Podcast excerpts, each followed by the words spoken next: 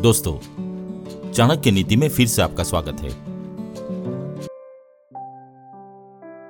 दोस्तों, कुशल अर्थशास्त्री रहे आचार्य चाणक्य ने अपनी नीतियों के दम पर एक छोटे से बालक चंद्रगुप्त मौर्य को सम्राट बना दिया था।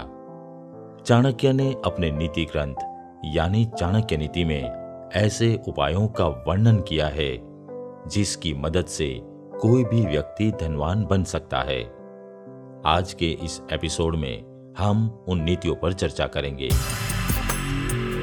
दोस्तों, मैं हूँ किरण और आप सुन रहे हैं नीति सूत्र। खर्च। दोस्तों, आचार्य चाणक्य कहते हैं, व्यक्ति को काफ़ी परिश्रम करने के बाद पैसा प्राप्त होता है। ऐसे में हमें पैसे की इज़्ज़त करनी चाहिए। उसे यहाँ वहाँ व्यर्थ ही खर्च नहीं करना चाहिए। सोच समझकर खर्च करने वाला व्यक्ति हमेशा सुखी रहता है। साथ ही उसके पास लंबे समय तक पैसा संचित रहता है।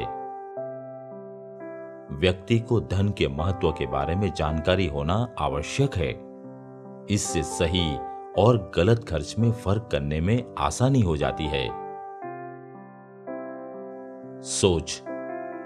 दोस्तों, आचार्य चाणक्य कहते हैं, हमें हर दिन सही रास्ते पर चलकर अपनी तिजोरी को भरने के बारे में सोचना चाहिए।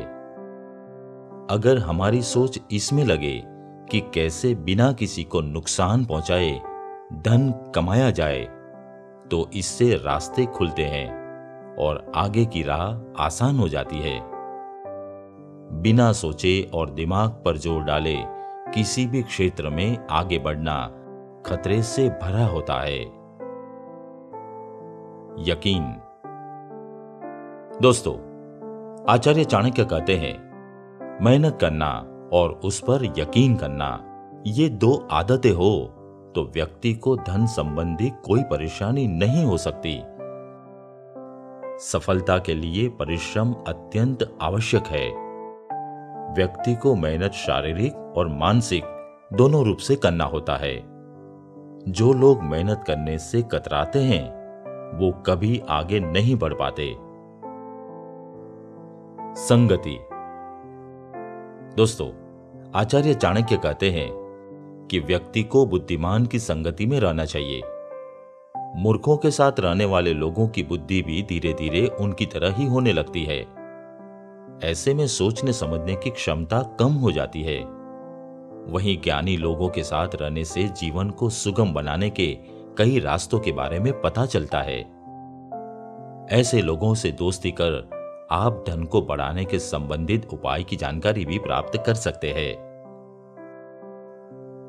अध्यात्म। दोस्तों, चाणक्य नीति के मुताबिक अध्यात्म जीवन को सही रास्ता दिखाता है। अध्यात्म से जुड़ा व्यक्ति कभी धन के लिए परेशान नहीं होता। उसके जीवन में धन का आगमन होता है। दरिद्रता कभी पास नहीं आती। इसलिए माँ लक्ष्मी की कृपा भी बनी रहती है। सत्य। दोस्तों, आचार्य चाणक्य कहते हैं कि विषम परिस्थितियों में भी सत्य के रास्ते पर चलने वाला व्यक्ति कभी निर्धन नहीं होता। कहा जाता है कि सत्य के रास्ते पर चलने वाले व्यक्ति के जीवन में देवीय कृपा रहती है। दरिद्रता उससे कोसों दूर रहती है। इसीलिए चाणक्य भी धनवान बनने के लिए सत्य को अपनाने की बात करते हैं।